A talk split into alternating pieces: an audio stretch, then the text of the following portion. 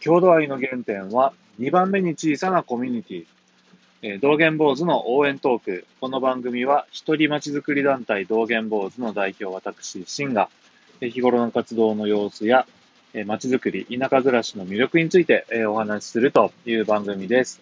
さあ、で、今日の、テーマはちょっと哲学的なんですけれども、まあ、えー、郷土愛の、原点は2番目に小さなコミュニティということでお話をしたいと思います。この2番目に小さなコミュニティ、一番小さなコミュニティを家族とした場合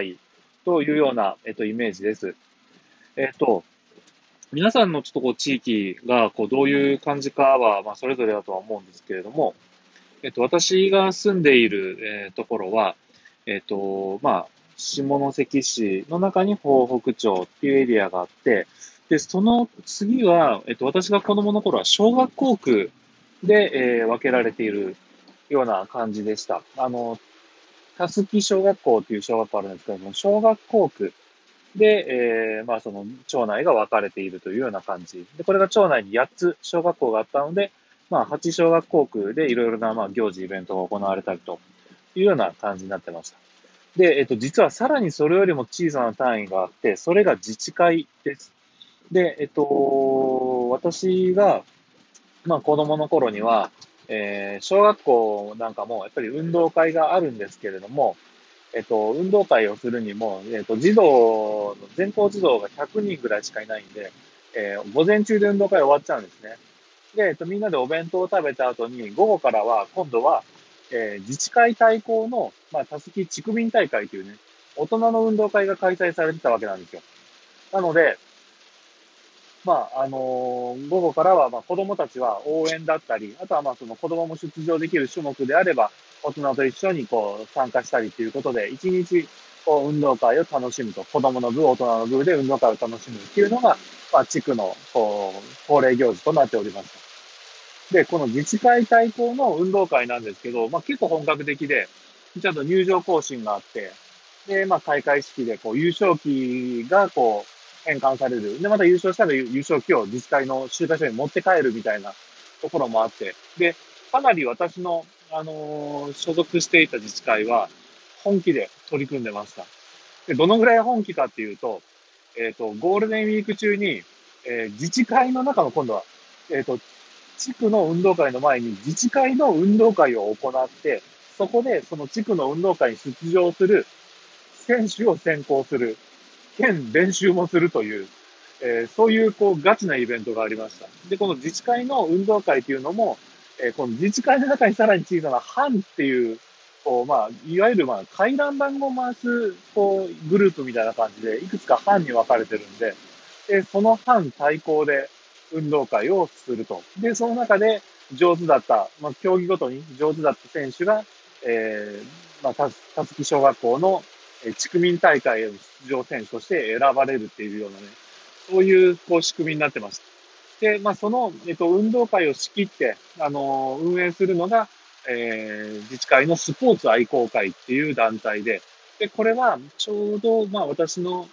親父よりもちょっと上ぐらいの世代が、あの、まあ、やっぱりその、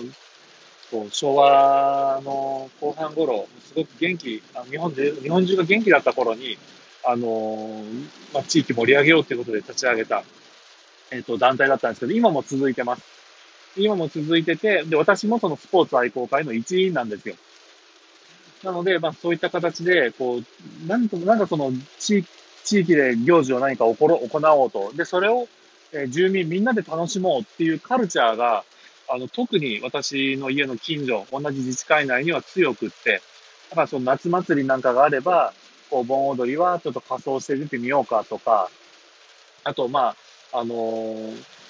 若いお父さんらで、え、夏にこうナイターのソフトボールしようかと、ね。で、そのソフトボールをするのにもチーム分けの仕方が自治会の中を川が一本通ってるから、その川を挟んで東西対抗でやろうとか、あとは、あの、お父さん連中は、えっと、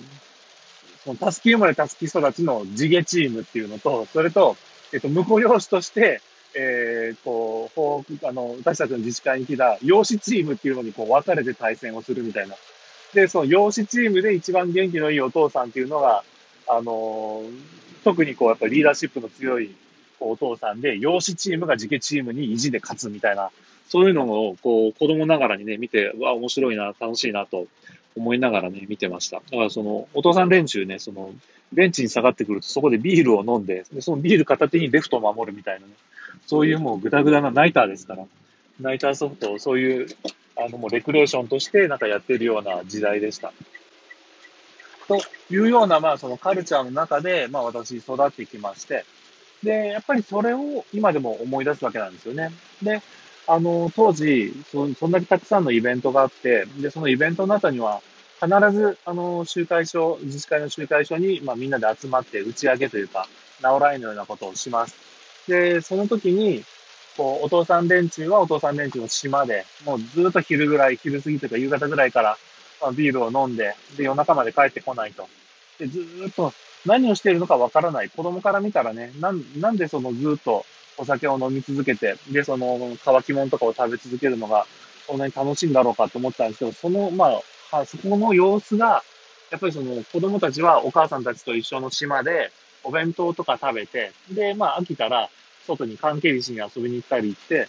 で、時々戻ってきてはおやつをつまんだり、こう、ちょっとジュースを飲んだりみたいな感じで過ごすときにちらっと見えるんですよね。ずっと、あの、お父さんたちが、こう、もう大声で笑いながら盛り上がってお話をしていると。こういうのがなんか、かっこいいなと。大人になったらあれに加わるんだなっていうのをなんとなく、まあちょっと思っていたりとかね、そういう憧れがあったりっていうのが、今の、こう、こうあの、私も今、その憧れていた、えー、その、打ち上げの時の集会所の大人の島の方に座って、で、最後まで、こう、飲んで笑ってということを今、すごく楽しんでやっている。そこが、やっぱりその、郷土愛の原点であったし、今、あの、自分が、やっぱりこう楽しい街づくりをしたいというところの原動力になっているのかなというふうに思います。ただ、やっぱり今自分たちの息子たちにも、こう、大人が本気で今こういったいろんなイベントなんかを、えー、やらされてるんじゃなくて、自分たちから楽しもう、やろうっていう形でやっている。で、えー、心からそれを誇りに思っているっていう背中をね、見せて、えー、ずっとバトンを繋いでいきたいなというふうに思っています。今日は以上です。